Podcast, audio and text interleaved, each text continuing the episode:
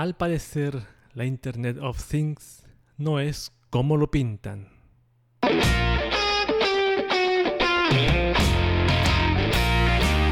Muchos de nosotros hemos oído las palabras Internet of Things o sus siglas archiconocidas IoT. Es lo que nos permitiría digitalizar las cosas que usamos en nuestro día a día, como electrodomésticos, nuestra casa, ventanas, puertas y mucho más.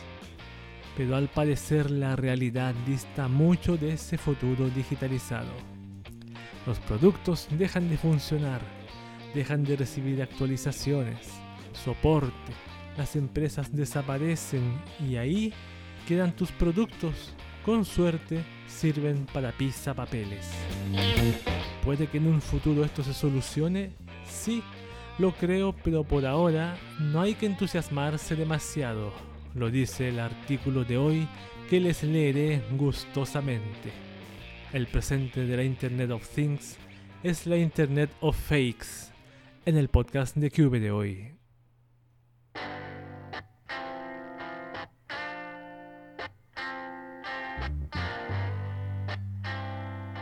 Muy buenas a todos y bienvenidos una vez más a este podcast de Cube en una, nueva semana ya, casi las últimas. Este vendría siendo ya el penúltimo podcast de Cube, así que les doy la bienvenida al penúltimo podcast de Cube de este año 2019, temporada 5. ¿Cómo se llama esta temporada? Ah, Azúcar, temporada Azúcar. Así que la otra ya tiene el nombre listo para las 6 pero sí me gustaría hacer una cosita, hacer un encarguito por ahí para el logo. Para el logo de esa temporada. Así tengo que mandar a alguien a que dibuje. ¿Qué tal? ¿Cómo les va? Están sentados de pie, acostados de cabeza, no importa cómo estén. Bienvenidos al podcast de Cube, un podcast que les trae varias cositas, como por ejemplo tecnología, anime, internet, manga, Japón y conspiranoia, paranoia 100% real, no fake, por supuesto, aún en línea, con descarga rápida, full 100% con sin crack y sin sin, sin que sin, sin colocar cereal, cereal de oro, un cereal de oro, como la, el, el, el Windows XP que tengo yo y botado todavía guardado, cereal de oro, servía así, lo colocaba y cualquiera te andaba, cualquiera te funcionaba completamente original. El dueño de esta calidad voz, nada más y nada menos que QV, el creador, redactor y editor de podcast que ahora les tiene un mensaje para ustedes. No coman tanto en las fiestas, por favor, no coman tanto. Yo sé que es imposible no comer tanto, pero bueno, yo si tú eres de esas personas que hace ejercicio con frecuencia, come normal y no se va, no, se vuelve marrano con la comida, sí puedes comer un poco más, pero son, dos semanas seguidas de fiestas. Y eso, hay unas veces tres porque hay gente que en enero en otros países tienen otra fiesta. Bien, así que esa es la penúltima, penúltimo podcast de Cube me siento un poco emocionado por, por todo lo que. Tanto tiempo que he hecho podcast aquí. He visto la evolución que ha tenido esta cosita. Este podcast, comenzando con un micrófono de, de un 2 dólares. Ahora tengo un micrófono, podríamos decir, no profesional, pero es semi-profesional quizás. O principiante de, de podcaster. Que me recomendó alguien por ahí en una tienda. No me acuerdo cómo se llama la tienda, pero me gustaría el futuro Después, cuando usted tenga más recursos o trabajo, cambiar este micrófono por otro más. Ir así ascendiendo a la, calidad también. Tratar de conseguir otro, otro, no sé si conseguir otro interfaz de audio. Porque yo tengo uno para dos personas. O sea, puedo estar con dos personas aquí en vivo al mismo tiempo. Aquí, yo y otra persona al lado mío, pero. Eso más adelante. Voy a agregarle unas cositas a mi, a mi setup de, de podcaster. Aparte con el tebrazo que tengo acá. Me siento muy contento lo que he logrado este año. Claro, el podcast empezó tarde. Pero no, importa, a mí me da lo mismo. Igual lo empecé. Casi fallé algunas semanas por tema de más de enfermedades o de...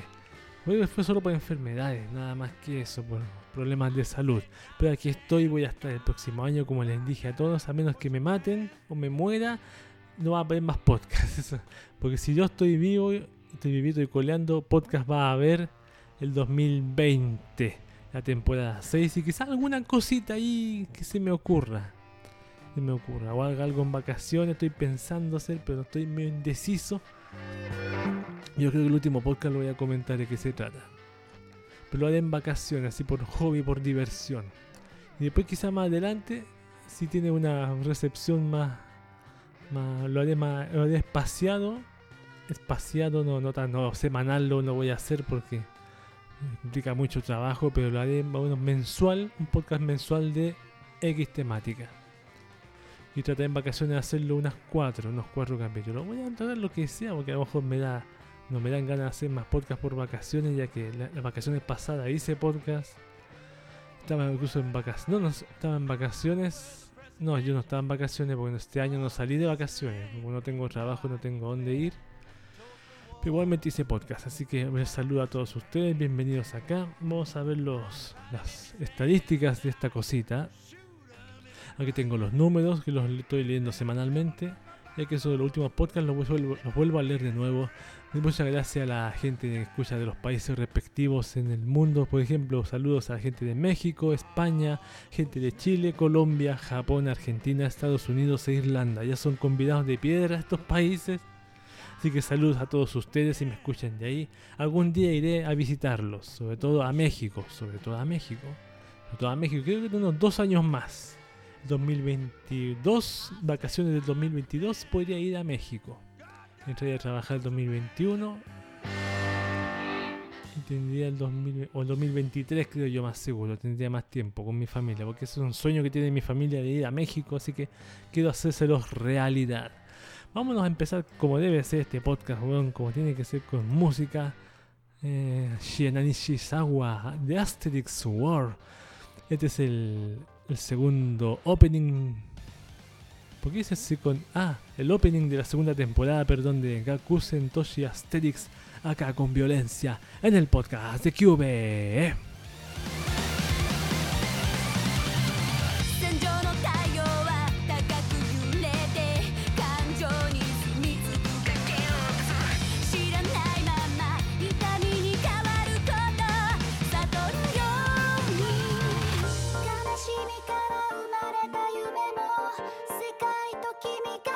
てくれ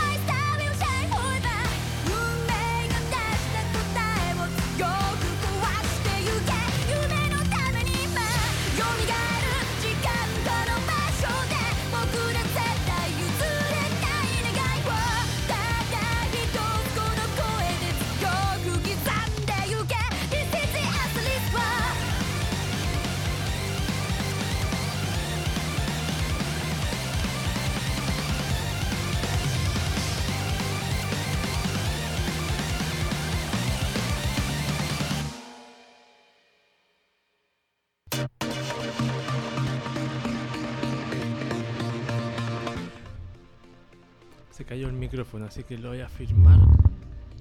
Ahí sí. Ahí sí no se cae, ahí sí. Bien, estamos de vuelta aquí en el podcast de Cube, ahora con las noticias de tecnología. Esta ocasión. Nuestro querido mundo tecnologizado e interconectado no es producto de la casualidad.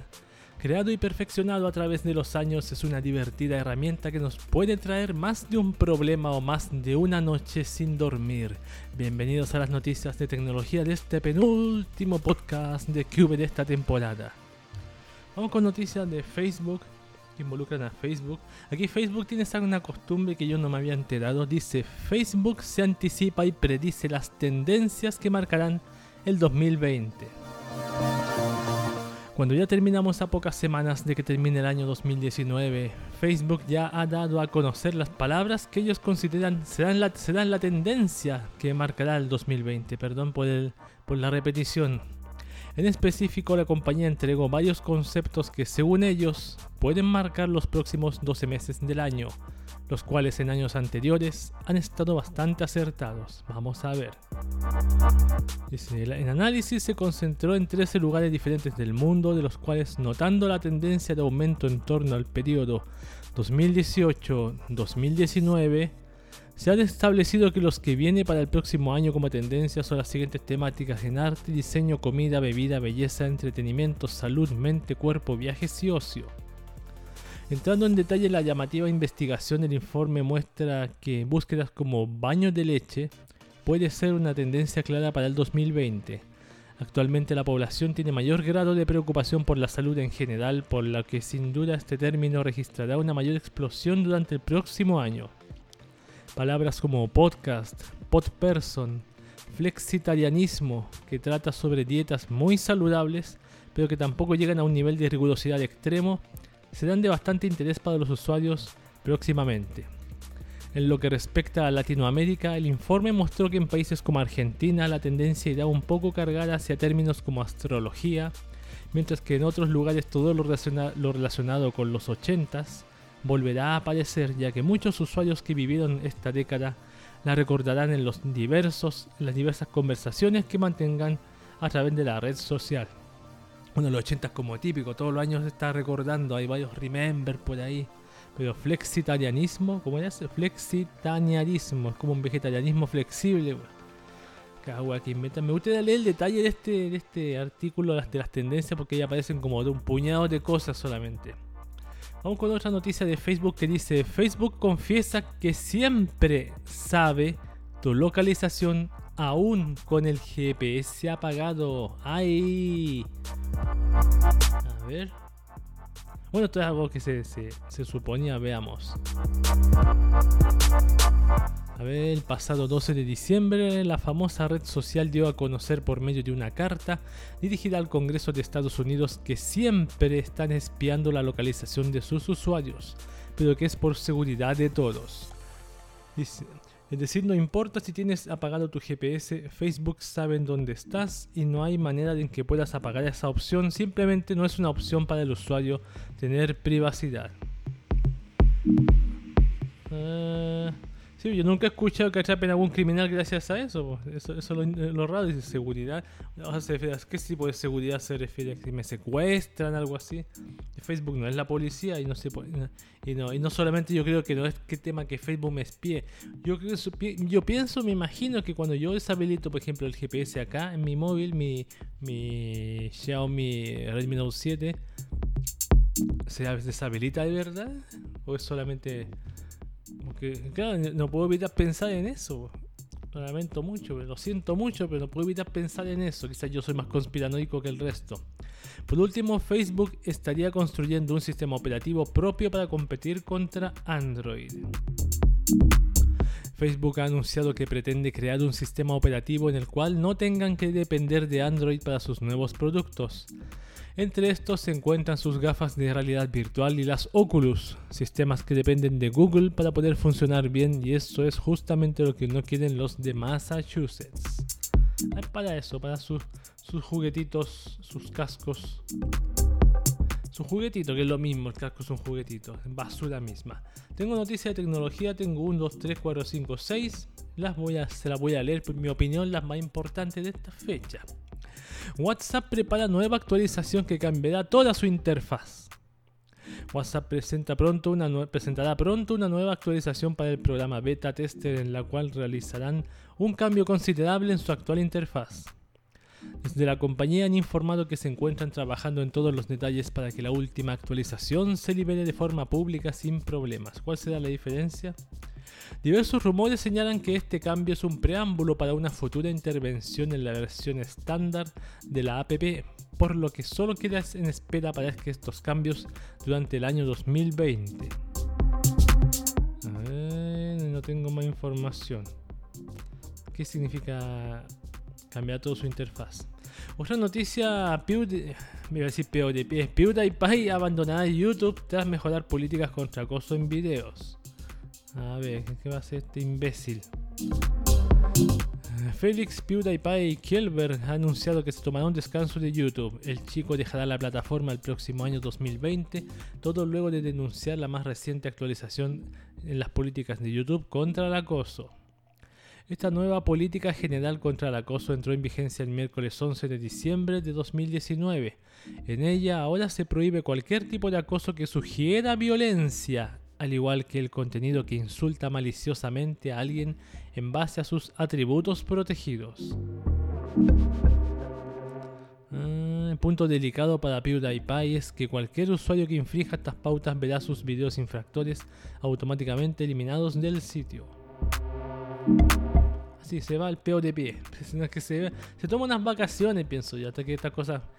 Porque cambia mejor, no creo que cambia mejor, esto va a empeorar. Lo digo yo, lo dice Cube. Estas son las apps más descargadas al inicio y al final de década del 2010 al 2019. Chucha. A ver.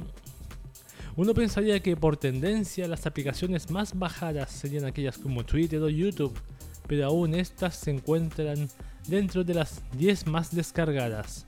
Pero los puestos superiores los ocupan aquellos que sirven para estar en contacto, las cuales son aplicaciones, sí, adivinaste, adivinaste de mensajería, adivinaste, aplauso para ti. De hecho, durante el primer año de la década podemos ver que la popularidad de la mensajería estaba todo lo que daba solamente por debajo de Facebook. Veamos la lista. Primer lugar Facebook. Segundo lugar Facebook Messenger. Tercer lugar WhatsApp Messenger. Cuarto lugar Instagram. Ya los cuatro primeros lugares corresponden a Facebook. Quinto lugar Snapchat. Sexto lugar Skype. Séptimo lugar TikTok. Octavo lugar UC Browser. Noveno lugar YouTube. Décimo lugar Twitter. Esa es la lista. Esto es del año 2010. Esta, ah, esta lista es del año 2010, ya. Ahora veamos la misma lista, pero del año 2019. Y dice 1 Facebook Messenger, 2 Facebook, 3 WhatsApp Messenger, los 3 de nuevo de Facebook, 4 TikTok, 5 Instagram, 6 Share, Share It, 7 Likey, 8 Snapchat, 9 Netflix, 10 Spotify. Perdón si me, se nos perdimos un poco, pero la primera lista es de 2010 y la otra es de 2019. Es como la, una comparativa de qué aplicaciones han bajado más y menos. Una basura completa. Grave bug en WhatsApp permite hackear grupos para borrarlos permanentemente. Veamos esta información. Resulta que los amigos de Checkpoint, la firma especializada en ciberseguridad, encontraron un gravísimo bug en WhatsApp que permite a cualquier hacker con un mínimo de conocimientos infiltrarse a un grupo de chat para congelarlo y dañarlo permanentemente. Para ejecutar el ataque que bloquea la aplicación, el atacante primero debe obtener acceso al grupo de WhatsApp que pretende arruinar. Mm, Cada grupo tiene un límite de 256 usuarios, así que infiltrarse con ingeniería social no es tan complicado. Una vez ahí, solo basta con abrir WhatsApp Web y abrir las DevTools de Chrome. Desde ahí se puede acceder a los parámetros secretos para chats grupales mediante herramientas legítimas de prueba de penetración. Ya no quiero leer más de esto porque ya me aburrió. Y las últimas dos noticias también son de aplicaciones de Instagram. La primera dice Instagram integra inteligencia artificial para advertir sobre publicaciones ofensivas. Ah, la estupidez del milenio. Del nuevo milenio, la ojo ofensivo, pobrecito. Me da tanta pena. Vamos a leer la noticia. A través de una publicación en su blog oficial, Instagram anunció que ha integrado un sistema de inteligencia artificial capaz de analizar el texto en las publicaciones para evaluar si podría ser ofensivo o no. O sea, todo, tú estás escribiendo, vas a enviarlo y te advierte esto es ofensivo. ¿Estás seguro que lo quiere enviar? Es una wea así. Por último, Instagram está baneando a estos influencers por las razones correctas. ¿Qué es esto? Si bien las políticas en cuanto a arte y desnudos artísticos en Facebook e Instagram aún parecen hechas por ultraconservadores, el más reciente movimiento que hicieron al comenzar a cenar con, a crear a cenar y se comenzar a cenar contenido pagado es algo que los mueve en la dirección correcta. Ver, contenido pagado que promueva el vaping, el tabaco y las armas no será permitido. Nuestras políticas han prohibido la promoción de estos productos desde hace mucho tiempo y comenzaremos a tomar acción en este aspecto en las semanas por venir. Esto quiere, decir que a todos aquellos que suben constantemente imágenes y videos sobre armas de fuego cosas como el tabaco y el vaping, comenzarán a ver que su contenido desaparece. Y aunque no se han dado detalles de las consecuencias por volver a realizar este tipo de cosas, lo más seguro es que resulte en la eliminación de perfiles completos. Y esas son las noticias de tecnología que les tengo en esta oportunidad, señoras y señores. Vámonos con música, esto es Masami Okui, I Want L Allow and Intrusions, el ending de Slayer's Neck, acá en el podcast de Cube.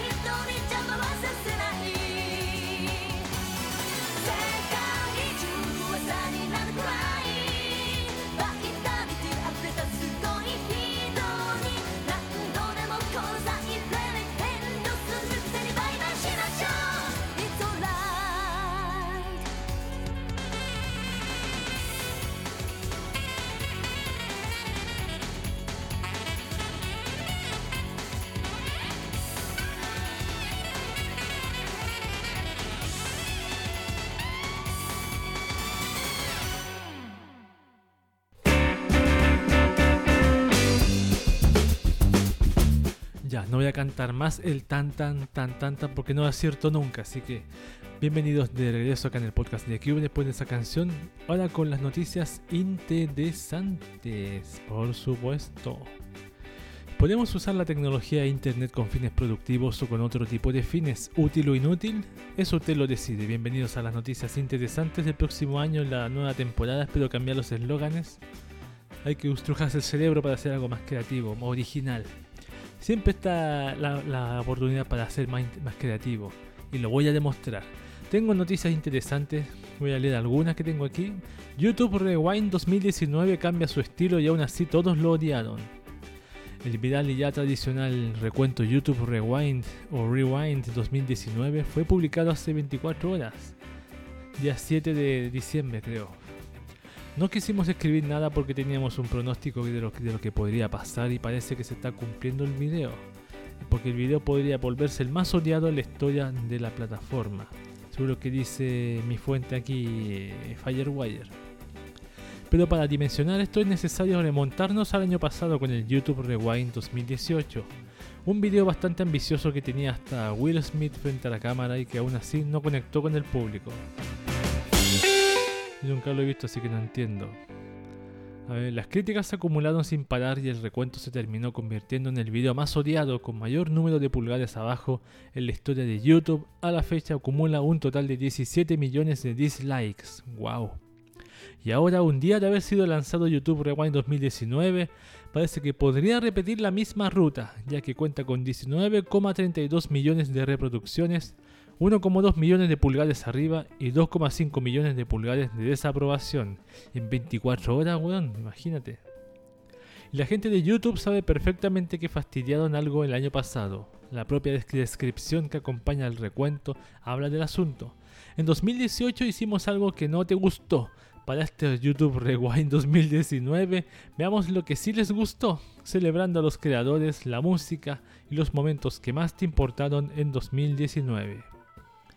El formato es, to es, totalmente distinto a lo que ya nos tenían acostumbrados. En lugar de reunir a las celebridades de la plataforma aquí ahora, vemos un collage con clips de los videos más populares.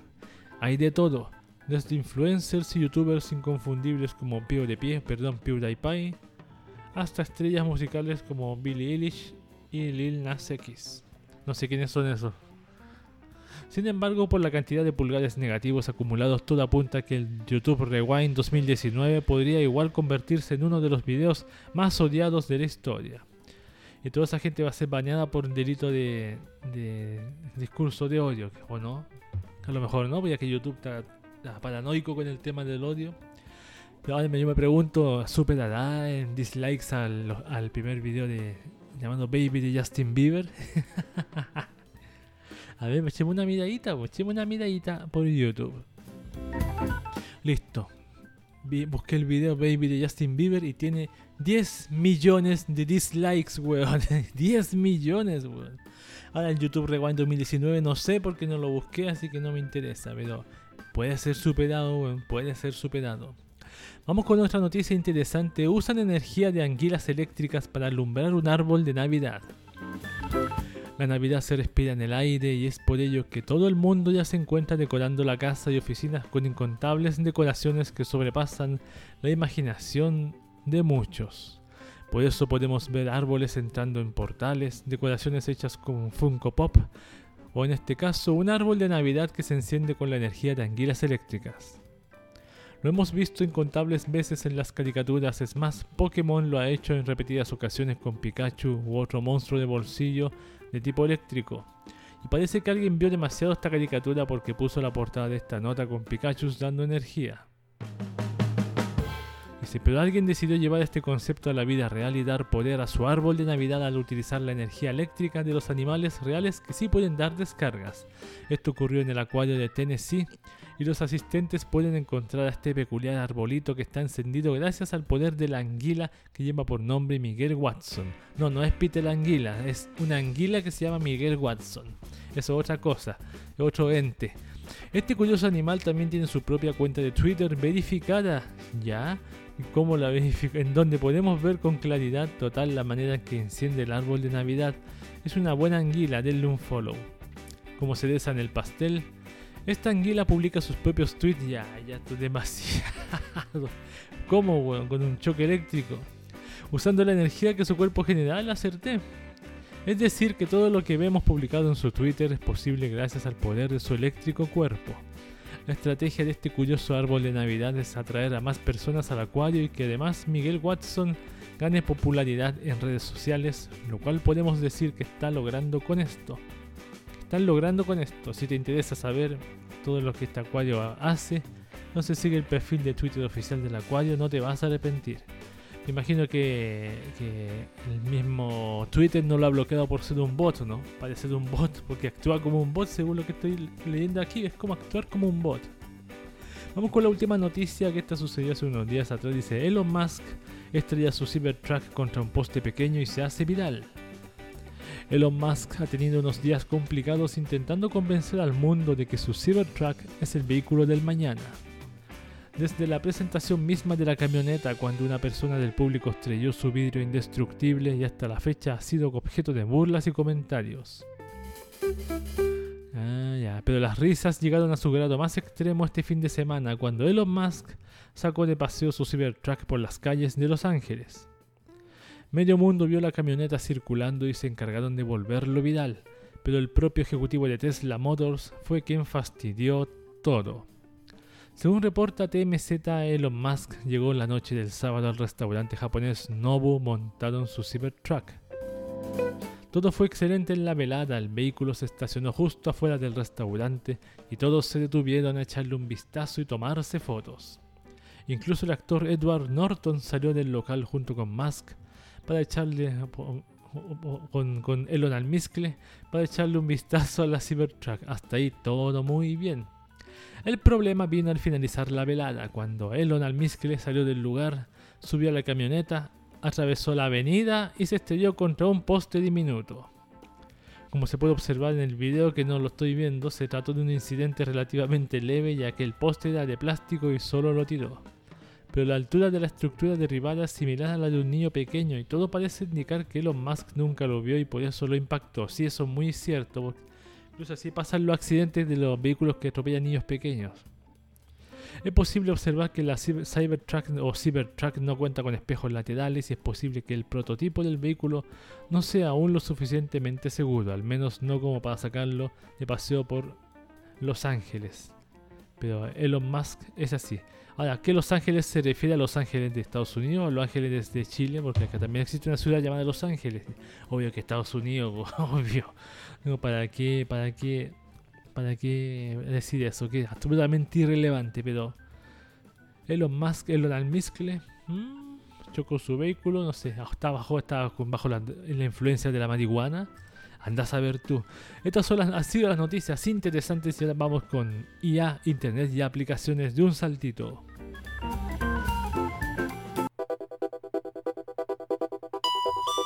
Bien, estamos de regreso en lo que es IA, Internet y aplicaciones.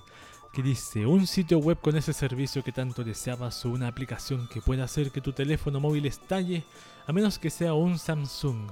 Bienvenidos a IA, Internet y aplicaciones. En esta oportunidad no traigo ninguna una aplicación para descargar, pero sí un comentario sobre algo que estado sucediendo últimamente que dice, lo estoy leyendo en Chataka, Dice, Gboard está fallando en algunos móviles Android, alternativas y posibles soluciones. Yo hace poco estuve whatsappeando con un WhatsApp con un compañero, ex compañero, una persona conocida, y él tenía problemas con Gboard también, lo cual me sorprendió porque él no es de usar Gboard. A no sé qué le pasó, no, tiene teclado, está usando el típico teclado del teléfono, pero, pero, ojo, no es que el teléfono sea nuevo, voy a leer lo que dice este artículo y ya vamos a, aclarar todo. Gboard, el teclado de Google que viene preinstalado en la mayoría de móviles Android One, está dando problemas a algunos usuarios. Redes sociales como Twitter se han llenado de usuarios dando la voz de alarma ya que el teclado de Google falla al desplegarse, crashea y provoca que no solo no se pueda contestar un mensaje de WhatsApp, sino que no se pueda introducir la contraseña para desbloquear la pantalla. Es una faena para las más de, mil millones de personas que han descargado el teclado en su smartphone. Y si bien no se sabe qué está provocando el crasheo, la app ha sido actualizada a día de hoy que dice 17 de diciembre y todo parece apunta que se trata de un problema en la nueva versión de Gboard. Cabe esperar que se solucione más pronto que tarde en una nueva actualización, pero mientras eso llega, vamos a ver algunas alternativas para poder seguir usando el móvil. Lo más sencillo es instalar un nuevo teclado. Pero si no puedes escribir, ¿cómo vas a buscar un teclado nuevo en Google Play? Hay dos maneras. La primera es usar la búsqueda por voz en Google Play. Algo tan sencillo como abrir la aplicación y pulsar en el icono del micrófono que aparece a la derecha en la barra de búsqueda. Acto seguido, di el nombre del teclado o simplemente teclado. Y deja que la tienda de aplicaciones te devuelva resultados. Si no sabes cuál descargar, hay varias alternativas. Está uh, por montones para descargar.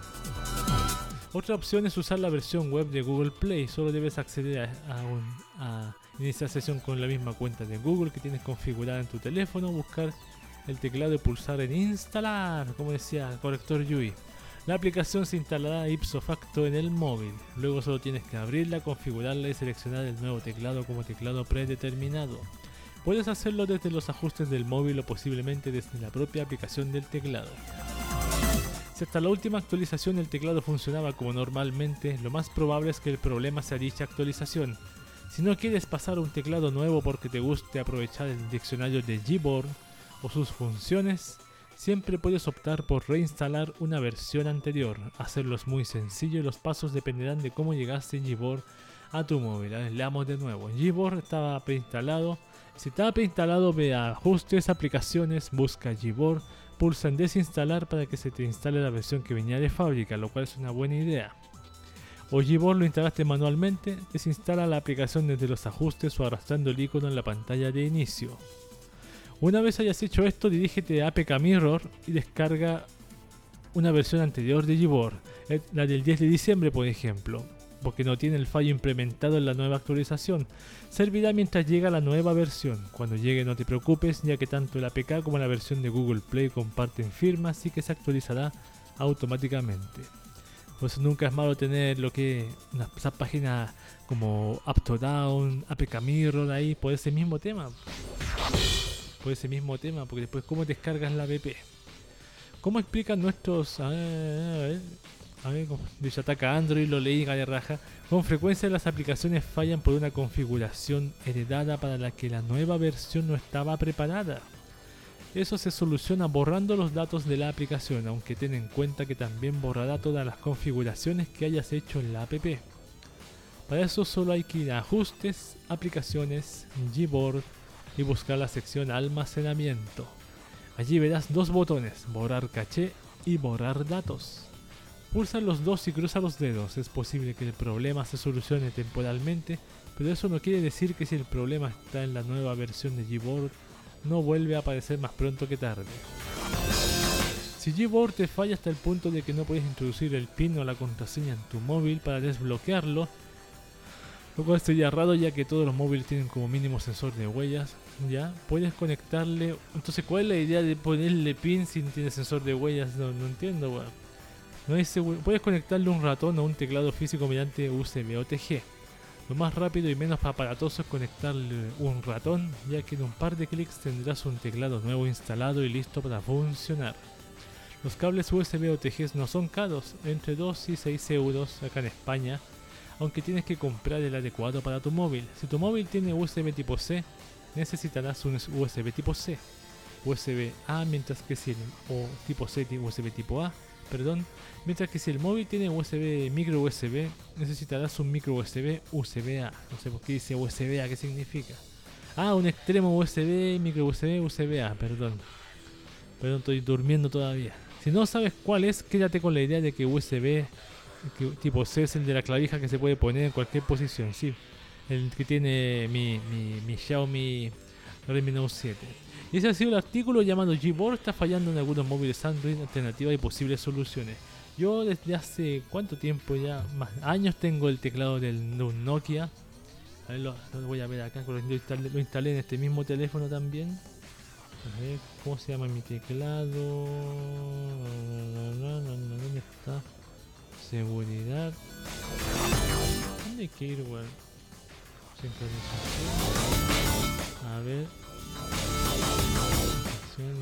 Bueno, contraseña de seguridad. No, no es aquí. No, aquí. A ver, voy a buscar mejor en, la, en el teclado. ¿Qué aparece? Nada. Ah, sí, idiomas entradas, aquí está. Yo tengo el teclado internacional, teclado Xperia. Con ese estoy bas- bastado y sobrado para todo lo que necesito.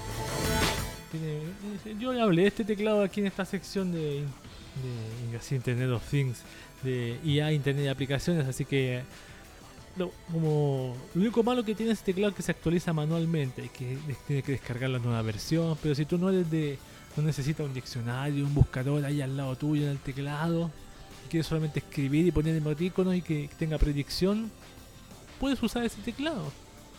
Puedes usar otro, hay montones, Flesky, el, el ¿cómo se llama el otro? Clásicos que habían. Flesky, ah no me acuerdo, no me acuerdo. Ay, pero echemos un vistazo aquí al artículo porque aquí está una lista de teclados. Ahí vamos a, le- a leer, según Shataka los mejores para Android. Los 6 mejores teclados para Android. SwiftKey, por ejemplo, ese uno, clásico. El otro es Minum. Ese no lo conozco. Lo conozco de vista, pero nunca lo he usado. El otro es Flex, Flexi, perdón. Es Flexi. El es el Chroma Keyboard. Y el otro es el Gboard. Bueno, el Gboard para que... Y el otro es el Ginger. Ginger, este no lo había visto.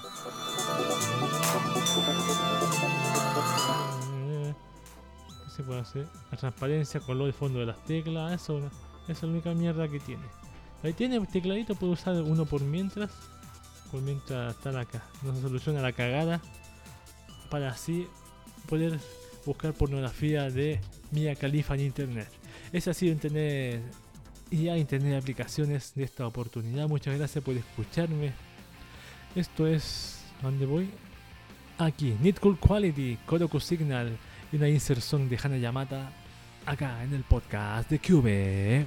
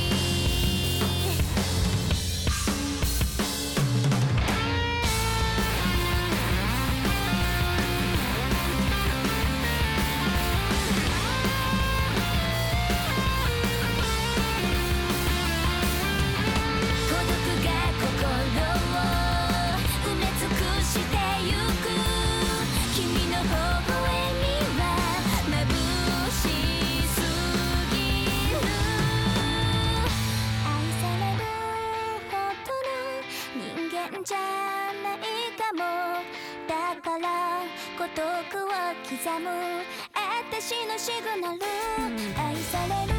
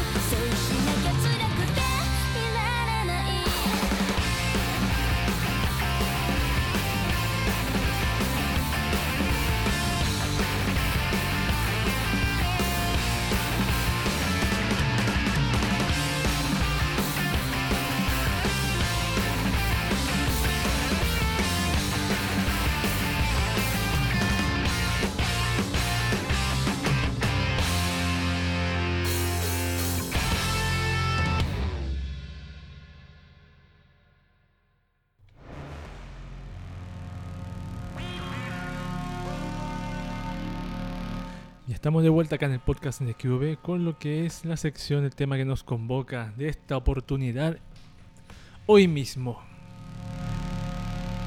De entre todas las noticias siempre hay alguna que nos queda dando bote en la mente. ¿Por qué?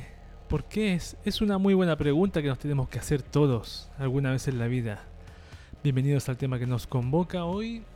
Un artículo de Shataka, como en muchas ocasiones, pero este es un, uno bastante. un tema que está a la. iba a decir. está muy actual. Y más adelante va a ser más todavía que dice la revolución IoT se atasca. Productos que lo prometen todo acaban siendo abandonados y dejando a los usuarios vendidos. Escrito por Javier Pastor el 2 de diciembre de este año, del año 2018 y actualizado el 11 de diciembre de 2019 en Shataka. Y lo vamos a leer. IoT en todo caso es Internet of Things. Son las siglas solamente. En 2014, Kazuya se compró un termostato inteligente. Este usuario de fotocoches contaba allí su experiencia cuatro años después. El dispositivo llamado Green Momit ha dejado de funcionar. La empresa ha cerrado y ha dejado de pagar a los proveedores, asegura. Es uno de los muchos ejemplos de empresas que nos venden un futuro en el que la Internet of Things hará mejor nuestras vidas o acaba haciéndolo más o menos hasta que dichas empresas desaparecen del mapa. Si las plataformas que lo sostienen, esos productos conectados de repente ya no funcionan y dejan totalmente vendidos a quienes los compraron. El termostato que funcionó bien hasta que dejó de hacerlo. La Internet de las Cosas tiene una pinta estupenda como concepto. Dispositivos siempre conectados a la nube y que se alimentan de ciertas interacciones para facilitarnos la vida en diversos ámbitos. Son muchas las empresas que se han apuntado a la tendencia y han creado dispositivos llamados llamativos y prometedores, pero la realidad de esos dispositivos no es siempre tan bonita como la pintan quienes los crean. El caso de Green Momit que Kazuya narraba en su mensaje es inquietante. El dispositivo no era perfecto, pero funcionaba razonablemente bien. En 2017, no obstante, tuvo que cambiarlo tras una actualización que provocó problemas, aunque desde ese momento los problemas con el termostato iban siendo más y más importantes. Y de repente el, usuario recibe un correo de los responsables del producto en el que avisan de cómo la trayectoria del producto, aunque con hitos importantes, ha alcanzado un punto en el que tiene muy comprometida su viabilidad a corto plazo. Bienvenidos a Internet a la Internet of Broken Things. Poco después Kazuya se encontró con que la inversión que hizo, que le costó 200 euros cuando lo compró, ya no servía para nada. No podía entrar al termostato desde la aplicación móvil o desde la página y nada. Buscó información sobre ellos y no funciona ni correo ni ningún teléfono. La empresa desaparece del mapa y deja a sus usuarios sin soluciones. Y hay otro problema importante aquí. Los productos de Green Momit siguen estando disponibles y a la venta en webs como Amazon, y no son precisamente baratos. Los potenciales compradores tendrían derecho a devolución al darse cuenta de que no funcionan correctamente, sí, pero el pequeño caso está servido. El caso de Green Momit es uno de los últimos ejemplos de un mercado que viene sufriendo problemas de productos efímeros desde hace tiempo. En 2016, ZDNet ya hablaba de productos abandonware, de algunos como aquel atractivo objeto llamado Cone, aquel altavoz inteligente prometía saber qué queríamos escuchar en todo momento, por ejemplo. Este producto desapareció un buen día de la faz de la Tierra, como también lo hizo Revolve, la empresa que de hecho fue comprada por Nest, que a su vez había sido comprada por Google, que enredo. Aquel producto, aquel producto era como una piedra roseta que prometía lograr que todos nuestros productos domóticos se entendieran entre sí sin importar el protocolo de conexión. Aquello era bonito sobre el papel pero el producto dejó de estar soportado por sus responsables. Un buen día de mayo de 2016 decidieron que se acabó lo que se daba. Como apuntaban en Computer World, este y otros muchos ejemplos nos hacen pensar en una Internet of Things o Internet de las Cosas que está convirtiéndose en una Internet of Broken Things, Internet de las Cosas rotas. Los productos funcionan y un buen día las plataformas en la nube que los sustentan desaparecen. La analogía con servicios web que desaparecen de buenas a primeras es evidente.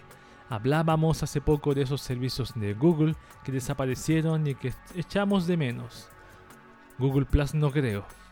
Los usuarios de Google Reader, por ejemplo, criticamos mucho la decisión de Google, pero al menos aquel producto era gratuito. En el caso de estos productos Internet of Things, los usuarios apuestan por esa revolución pagando por ella. El daño es mayor, sobre todo para los bolsillos de los compradores. Cuidado con lo que compras y a quién se lo compras. Los ejemplos son numerosos. En Postscapes tienen un directorio de startups de la Internet of Things que han fracasado y allí indican cómo las visiones de la Internet of Things son enormes en su alcance lo que lleva a excesos salvajes de expectativas infladas en esa rápida llegada de un mundo más inteligente e interconectado.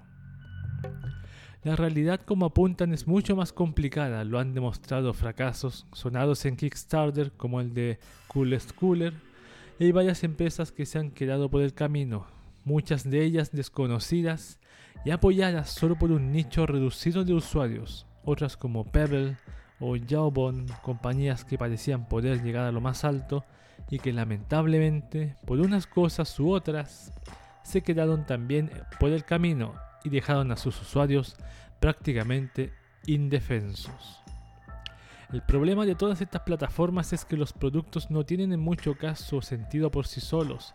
Su funcionalidad se completa con una app o un servicio en la nube que necesita mantenimiento constante.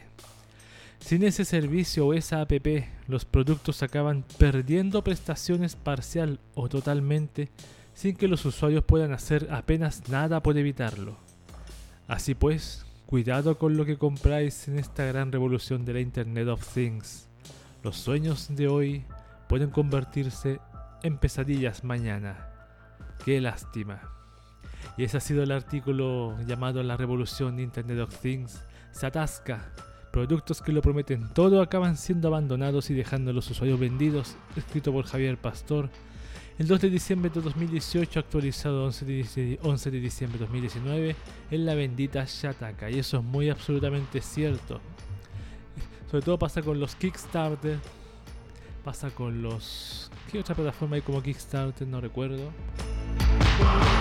Pero ahí se ve bastante. Por ejemplo, si usted da tanto dinero va a tener tantos beneficios. Si da más dinero va a recibir tales cosas. Pero la mayoría de las veces no se cumple. Se cumple, perdón. Se cumple. Solo unas pocas empresas no cumplen o se roban el dinero o eso. Pero hablando de Internet of Things, siempre hace tiempo que se, se habla de Internet of Things como algo revolucionario, algo que vamos para allá aunque no queramos. Yo creo que sí, vamos para allá aunque no queramos. Por ejemplo, ya tenemos las ampolletas que con una app la puedo le puedo eh, modificar la, ¿cómo se dice? los lúmenes, que ilumine más, ilumine menos, ilumine color frío, ilumina en color claro o en color, ¿cómo se dice? Crepúsculo o amarillo. Y son carísimas, valen como 10 veces más que las, las comunes y corrientes. También yo he visto también interruptores que yo paso la mano por encima y se enciende la luz, que me gustaría tener aunque sea uno en mi casa alguna vez. Pero lo malo es eso que a veces el servicio de la empresa es tan tan pequeña, tan startup, que a la larga es posible que en un momento a otro te quedes sin soporte y después tu casa que está completamente conectada no puedes entrar a tu propia vivienda, ¿te imaginas? Qué dramático sería eso para uno. Yo creo que le falta mucho tiempo a esta cosa. Yo creo que lo que las van a hacer, va a ser de oro, van a ser las empresas o marcas conocidas, por ejemplo, Samsung. Si Samsung sacara productos así, ahí te creo, da- daría más confianza. O alguna otra marca, ¿cuál podría ser? General Electric. Pro- Productos así que puedas tú monitorizar tu casa, por ejemplo, encender el aire acondicionado cuando vas en la locomoción colectiva. Y ya tu casa está fría. O al revés, cálida. Hay productos que son así y hacen eso, pero es un ejemplo. Pero que toda tu casa globalmente esté dependiente de una app y de una nube que de un momento a otro desaparezca, así es grave, es bastante grave. Ese ha sido el tema que nos convoca en esta oportunidad. Vamos con música a propósito de Internet of Things. Nakaido Chabo Reichi, Toi Sakebi, el ending de Serial Experiment Line y además que nunca sabe sobre este tema acá en el podcast de QV.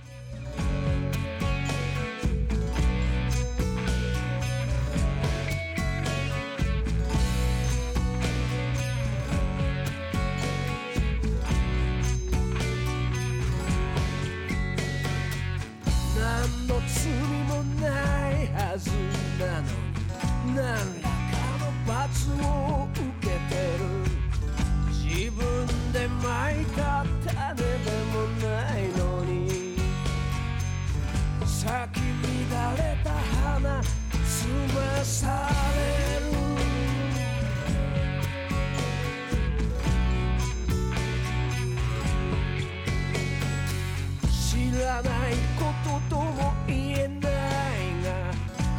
もう担いだ覚えはない。自由を高く交わされた気もするが心まで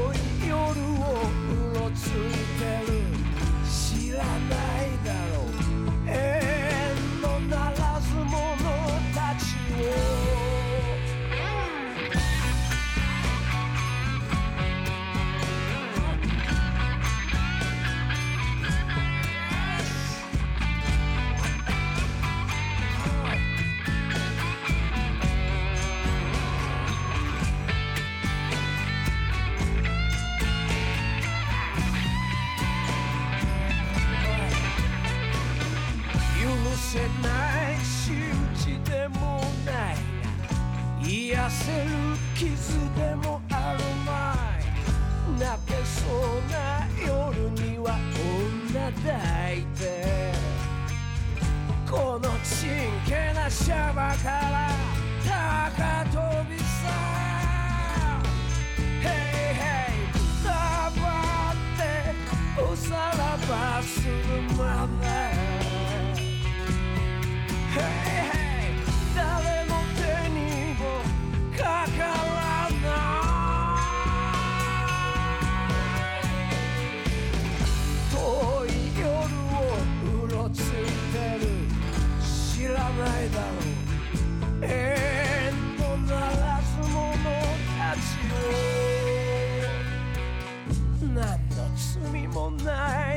ずなのに何らかの罰を受けてる。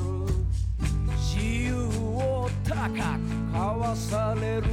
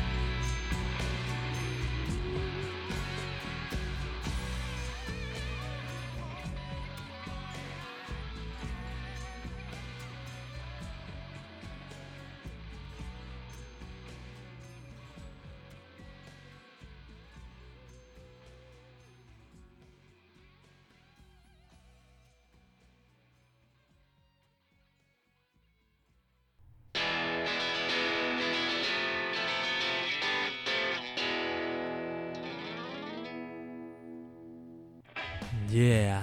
Estamos de regreso en el podcast de Cube. Con esa música de fondo de The Pillows de Fully Cooley. No he visto el otro anime de Fully Cooley, weón, los dos nuevos que salieron. Parece que, y sé que también tienen música de The Pillows, así que tengo que ver esos animes para usar sus músicas para el próximo año, la temporada 6.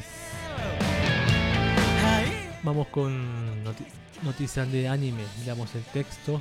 Japón, un país asiático que nos ha asombrado con su tecnología, cultura y sobre todo con sus entretenimientos que en este lado del charco son vistos con una mirada despectiva y la ONU siempre está al acecho, sí, siempre está al acecho, hermano. Bienvenidos a Noticias de Anime, vamos a leer lo que hay ahora que corresponde. Dice, vamos con estrenos de anime primero como siempre. Pokémon Espada y Pokémon Escudo recibirán una serie de 7 minutos animados de 5 minutos. 7 episodios, perdón, animados, perdón, de 5 minutos, le pega el micrófono más encima. Desde Nintendo han revelado que sus juegos Pokémon Espada y Pokémon Escudo recibirán una serie de 7 episodios animados de 5 minutos cada uno titulados Hakumei no Suasa, que significa Alas del Atardecer, que producirá Studio Colorido. Ah, este estudio. El primer episodio se podrá ver vía YouTube el día 15 de enero, debutando un nuevo episodio cada mes.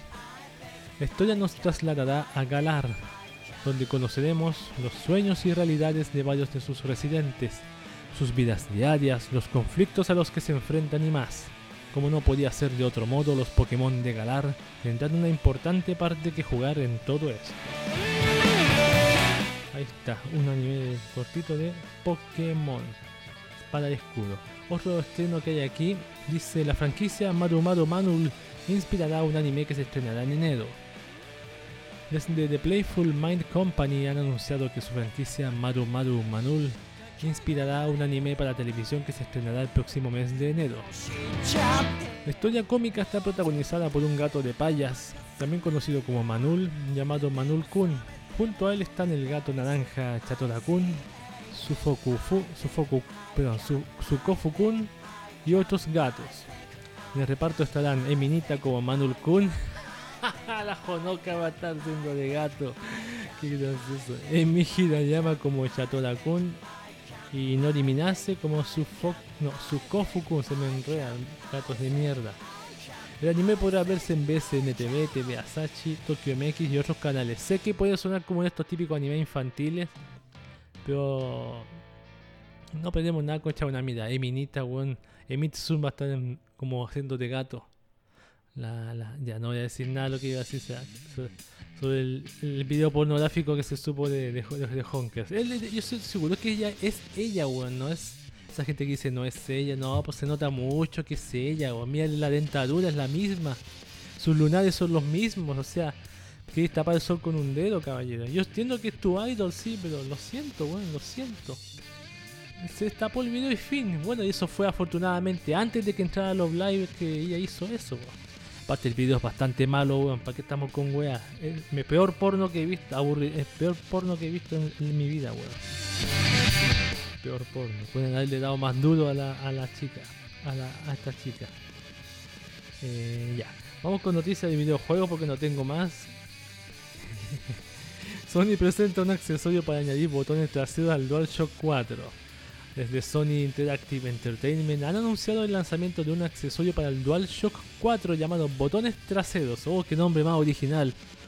Behind Buttons, algo así será, o, o, o Down Buttons, no sé. Que se pondrá a la venta el 14 de febrero de 2020. Oh, el día de los enamorados.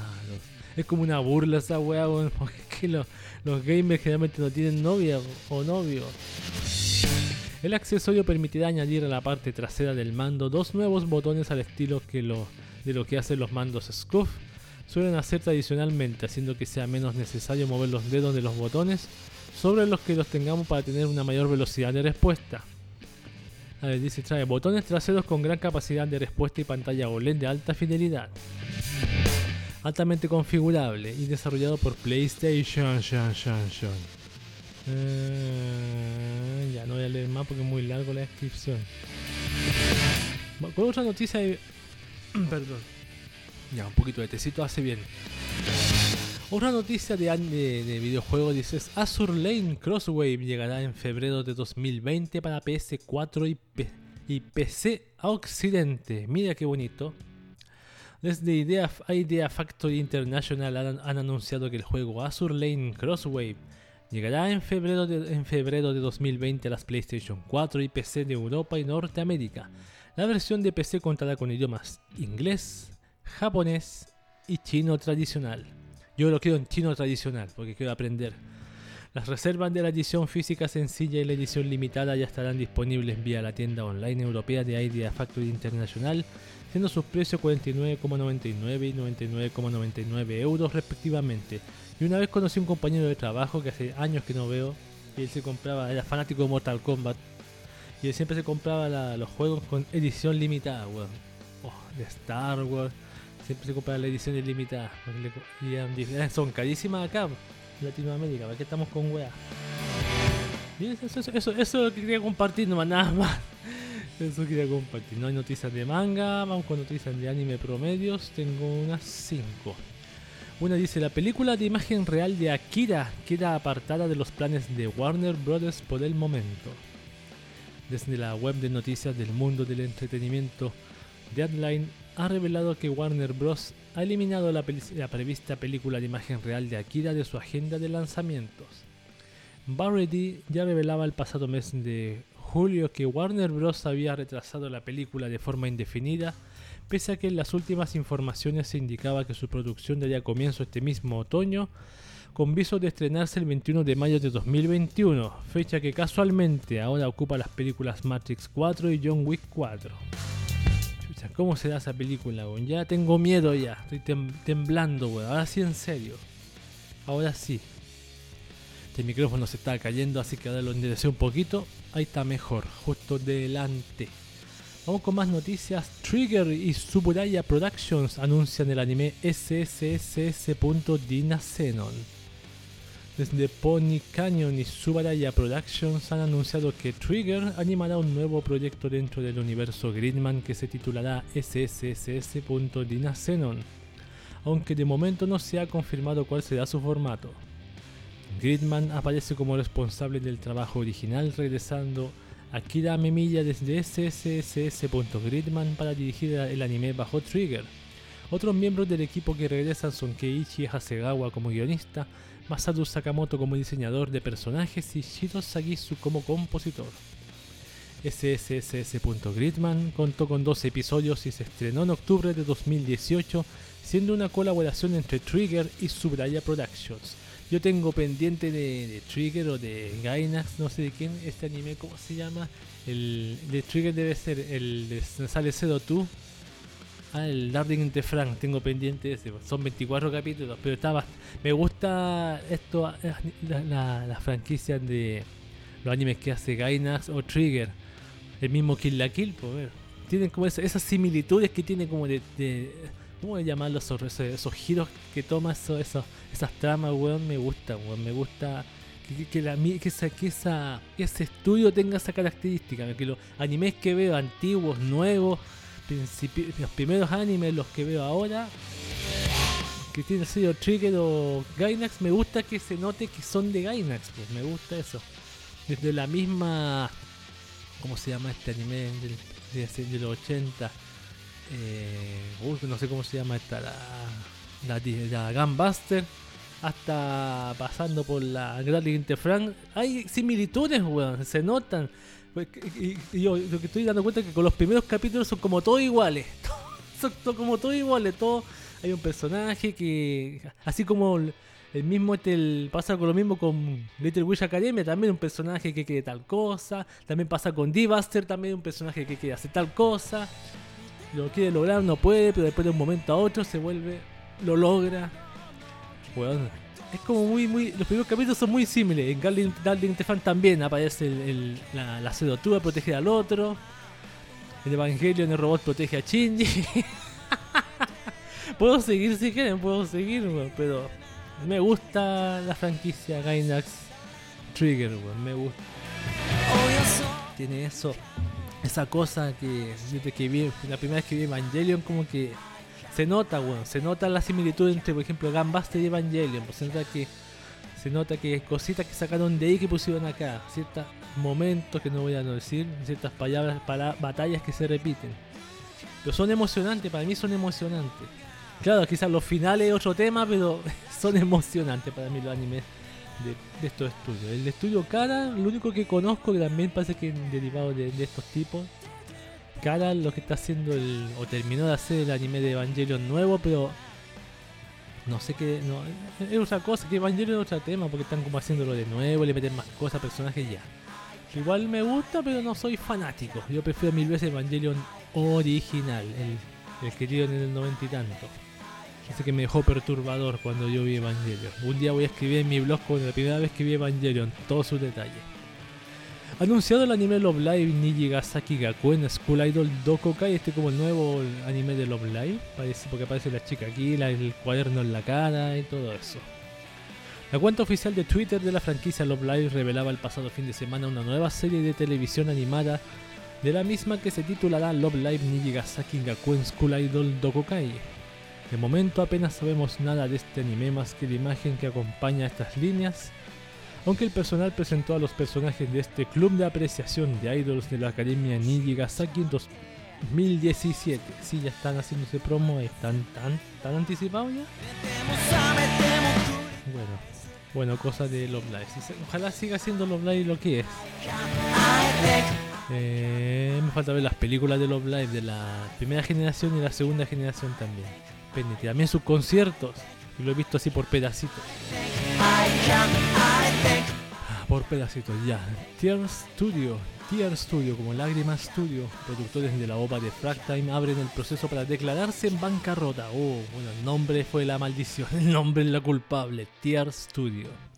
Hace unos días se anunciaba vía la web oficial de la adaptación animada del manga Fractime de Sato que el estudio Tier Studio, responsable de la producción del proyecto, estaba completamente incomunicado. El equipo de producción del anime intentó ponerse en contacto con los representantes de Tier Studio, pero pese a sus múltiples intentos por varios medios fue imposible. La cuenta de Twitter de Tier Studio además era inaccesible, quedando su web oficial offline poco después para regresar pasadas unas horas pero a medio gas. No a todo gas, sino a medio gas. El animador Gen Sato, quien trabajó como director de animación en Fractime, denunciaba recientemente en su cuenta de Twitter personal que cierto estudio que ha borrado su cuenta de Twitter todavía no le había pagado por su trabajo. Hay algo que pensaba consultar con un abogado para tomar acciones junto a otros compañeros que estaban en su misma situación. Ahora desde la firma Tokyo Shoko Research han revelado que Next Butters Circle, nombre oficial de la compañía a la que pertenece Tier Studio, ha comenzado el proceso legal para declararse en bancarrota. Según TSR, el estudio cesó sus operaciones el pasado 13 de diciembre con un total de 43 millones de deudas. ¡Ay, maldición! Incluyendo 8 millones que deben a un total de unos 50 animadores.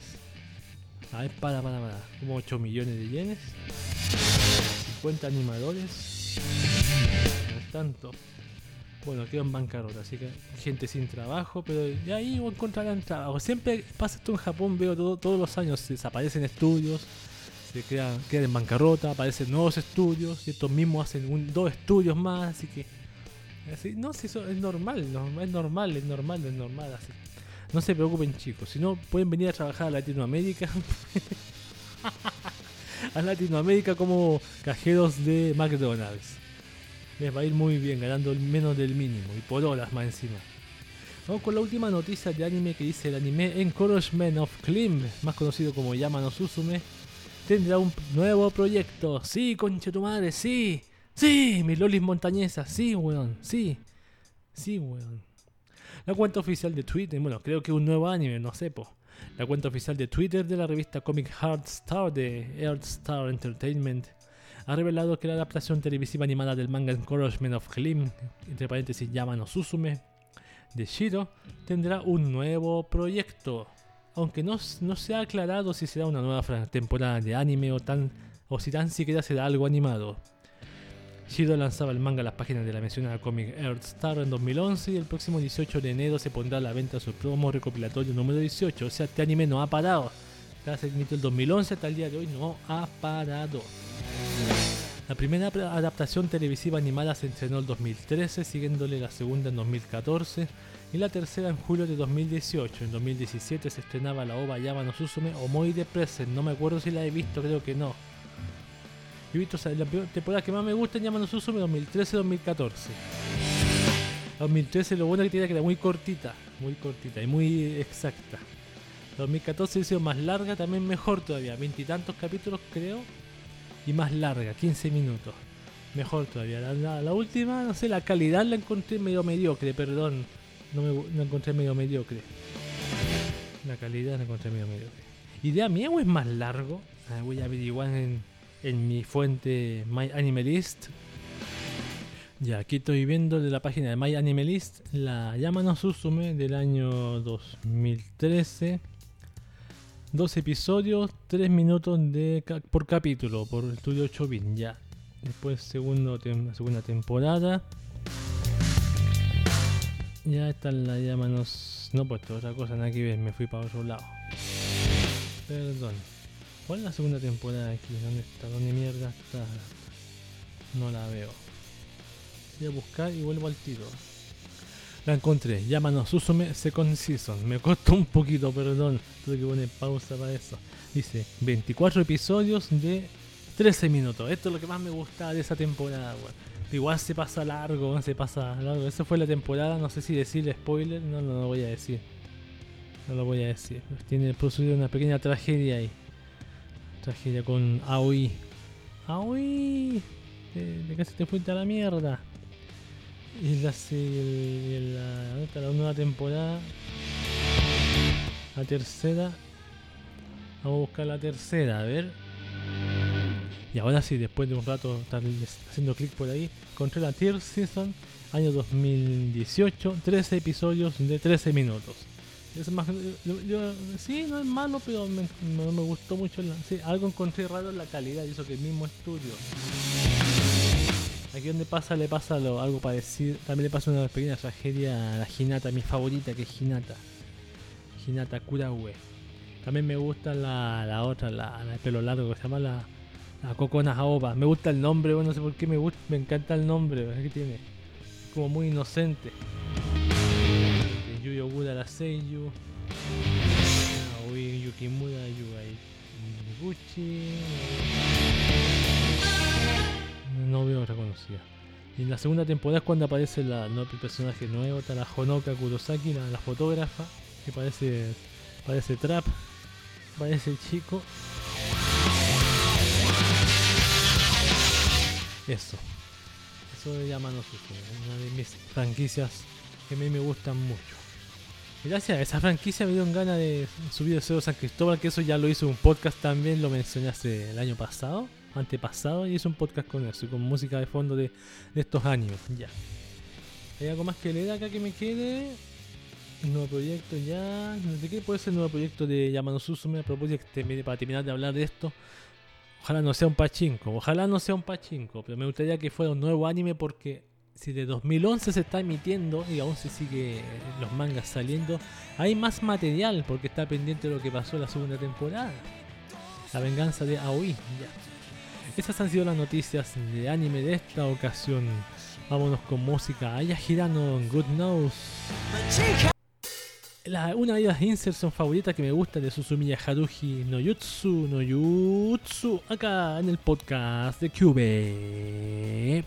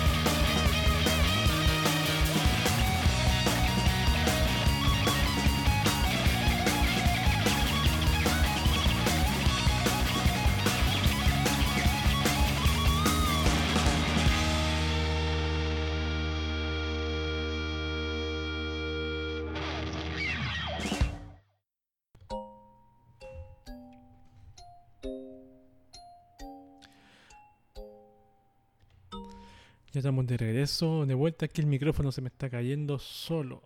A ver, el cable. Ahí sí. No se caiga solo, por favor, micrófono. Estamos de vuelta aquí en el podcast de Cube con lo que es Japón, como te adoro. Un país, considera un país considerado uno de los más seguros del mundo, también tiene sus cositas únicas y preocupantes. Nadie se salva ni siquiera ellos mismos. Bienvenidos a Japón, como te adoro. Tengo noticias Aún no, no, estoy, no he elegido cuáles voy a leer. Vamos con los que pillé.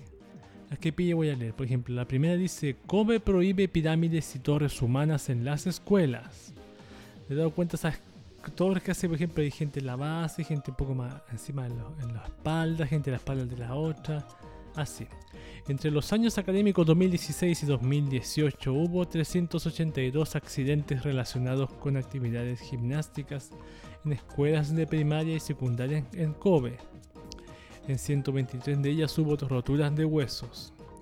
Para evitar más accidentes, la Junta Educativa de Kobe ha decidido prohibir que los estudiantes formen pirámides y torres humanas en los eventos deportivos escolares desde el año académico 2020, informó Mainichi Shimbun. La medida pudo haberse tomado antes. En agosto, el alcalde de Kobe hizo un llamado a través de Twitter para detener de inmediato las actividades gimnásticas.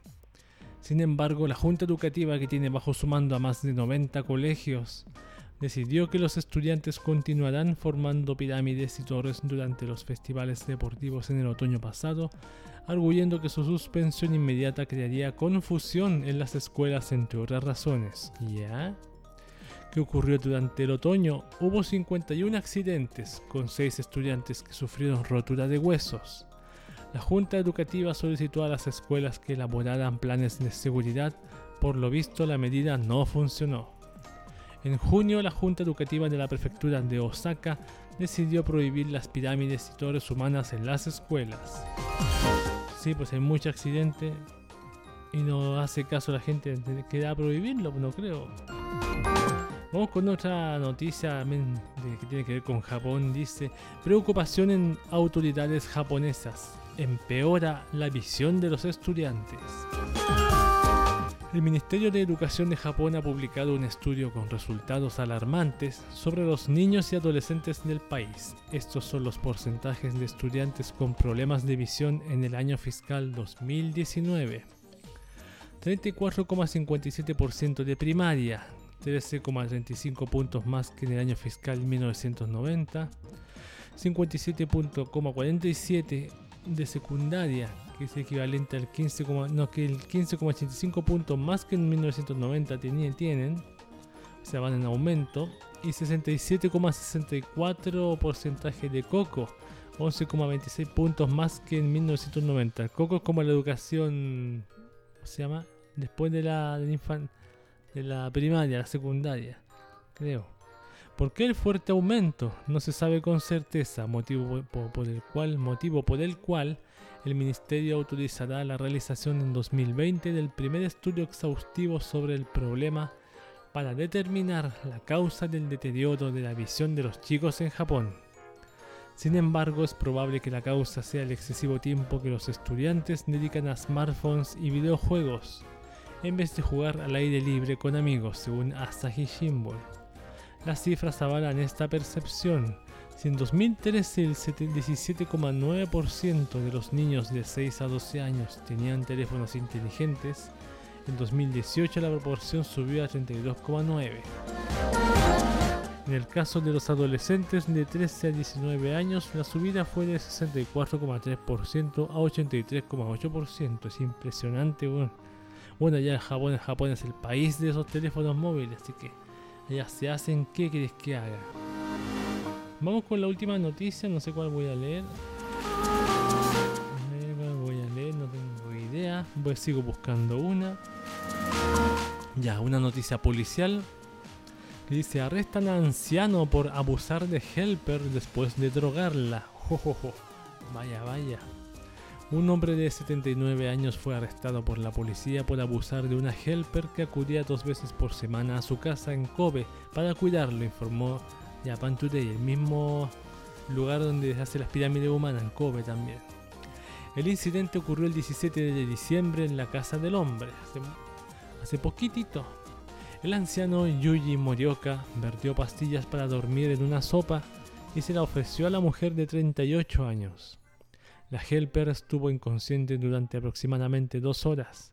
Cuando volvió en sí, se percató de que algo extraño había ocurrido y acudió a la policía. El anciano confesó ante la policía que manoseó a la mujer durante el tiempo que estuvo dormida.